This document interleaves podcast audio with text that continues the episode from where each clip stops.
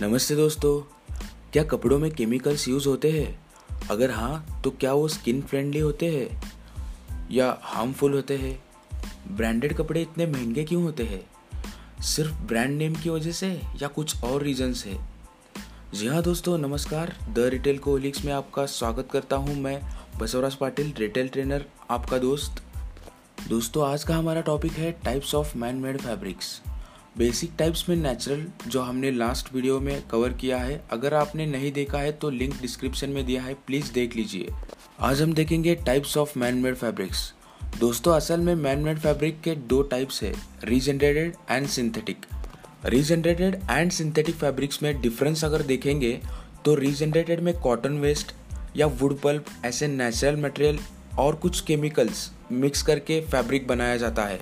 Synthetic fabric सिर्फ़ और सिर्फ़ केमिकल से बनाया जाता है, जिसमें पेट्रोलियम या कोल के बाय प्रोडक्ट भी यूज़ किए जाते हैं। दोस्तों, रीजनरेटेड के थ्री टाइप्स है विस्कॉस जिसे रेन भी कहा जाता है लायोसेल जिसे टेंसिल कहा जाता है एंड पॉलिनोजिक सबसे पहले हम देखते हैं विस्कॉस जिसे रेन मटेरियल कहा जाता है। रेन ये 1910 से यूज़ किया जाने वाला फैब्रिक है। ये wood pulp cotton waste and other chemical के मिक्सर से बनाया जाता है। रेयन विस्कॉस ये एक one of the first man made fabric है, जो आज भी बहुत ज़्यादा यूज़ किया जाता है। दोस्तों, आदित्य बिरला ने रेयन को री इमेजिन करके लॉन्च किया है, जिसका नाम है लिवा फैब्रिक जी हाँ दोस्तों लिवा एक ब्रांड नेम है, जो आदित्य बिरला ने रेयन मटेरियल को दिया है। तो हम विस्कॉस या रेयन के कैरेक्टरिस्टिक्स गुणधर्म देख लेते हैं। First good strength soft and comfortable drapes well पहनने के बाद बॉडी शेप अच्छा लेता है। क्रीजेस इजीली दोस्तों, इस पे रिंकल्स बड़ी आसानी से आ जाते हैं। हाईली अब्जॉर्बेंट पानी सोख लेने की क्षमता काफ़ी अच्छी है। इसलिए समर में यूज़ करने के लिए अप्रोप्रिएट है। श्रिंक्स मोर देन कॉटन कपड़ा जब पहली बार वॉश करेंगे तो कॉटन से ज़्यादा श्रिंक होता है। Dyes and prints well colour आसानी से लग सकता है और प्रिंट भी अच्छा हो सकता है। नो स्टैटिक और पिलिंग प्रॉब्लम ये कपड़ा धूल को अट्रैक्ट नहीं करता है और बबल्स प्रॉब्लम भी नहीं आते हैं। दोस्तों रीजनरेटेड फैब्रिक का हमारा नेक्स्ट पॉइंट है लायोसिल जिसे टेंसिल भी कहा जाता है। लायोसिल ये मटेरियल 1992 से यूज़ किया जाने वाला फैब्रिक है। लायोसिल और tencel material wood pulp cotton waste and non toxic chemical से बनाया जाता है।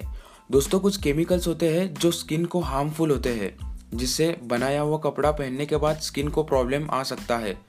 नॉन टॉक्सिक केमिकल्स मतलब जो स्किन फ्रेंडली होते हैं और वो फैब्रिक में यूज़ किया जाता है।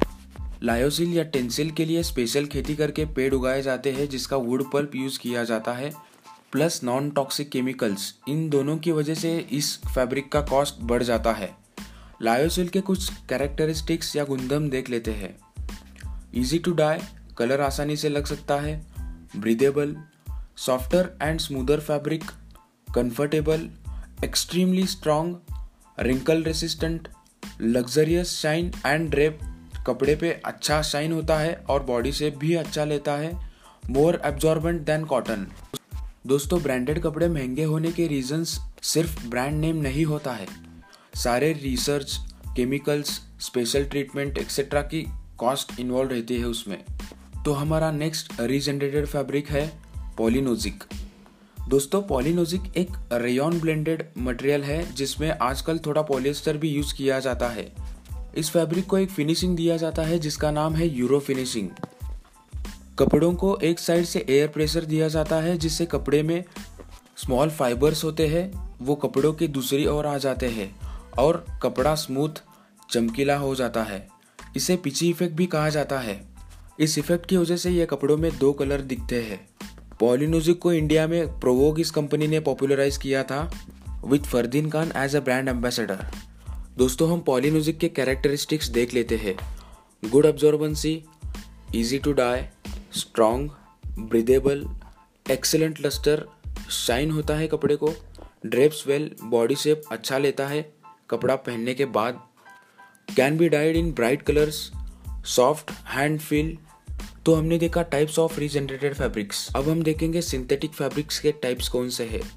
दोस्तों सिंथेटिक फैब्रिक्स के चार टाइप्स आते हैं। पॉलिएस्टर नाइलॉन स्पेंडेक्स जिसे लाइक्रा भी कहा जाता है एंड एक्रेलिक अब हम देखते हैं पॉलिएस्टर पॉलिएस्टर फैब्रिक पेट्रोलियम के बाय प्रोडक्ट या प्रतिफल जो होता है इथिलीन उससे बनाया जाता है। पॉलिएस्टर ये फैब्रिक 1953 से यूज़ किया जाने वाला फैब्रिक है। पॉलिएस्टर मटेरियल ये apparels home furnishings tyres, ropes, यानी धागे, बॉटल्स एक्सेट्रा में यूज़ होता है। दोस्तों, पॉलिएस्टर के कुछ कैरेक्टरिस्टिक्स भी है like first strong easy to dye कोई भी कलर आसानी से यूज़ किया जा सकता है। एब्रेशन रेसिस्टेंट दबाव या घर्षण सहने की क्षमता अच्छी होती है। ईजी टू ब्लेंड दोस्तों, पॉलिएस्टर किसी भी फैब्रिक के साथ आसानी से ब्लेंड यानी मिक्स कर सकते हैं। पिलिंग प्रॉब्लम्स बबल्स आने की ज़्यादा संभावना है। रिंकल रेसिस्टेंट रिंकल्स कम आते हैं। Shrink and stretch resistant polyester shrink या स्ट्रेच नहीं होता है। क्विक ड्राइंग लो ऑब्जॉर्बेंसी कपड़ा वॉश करने के बाद जल्दी सूख जाता है और सूखने की क्षमता नहीं होती है। दोस्तों, हमारा नेक्स्ट मटेरियल है नाइलॉन नाइलॉन ये 1939 से यूज़ किया जाने वाला फैब्रिक है, जो by products of coal petroleum और अदर केमिकल्स से बनाया जाता है।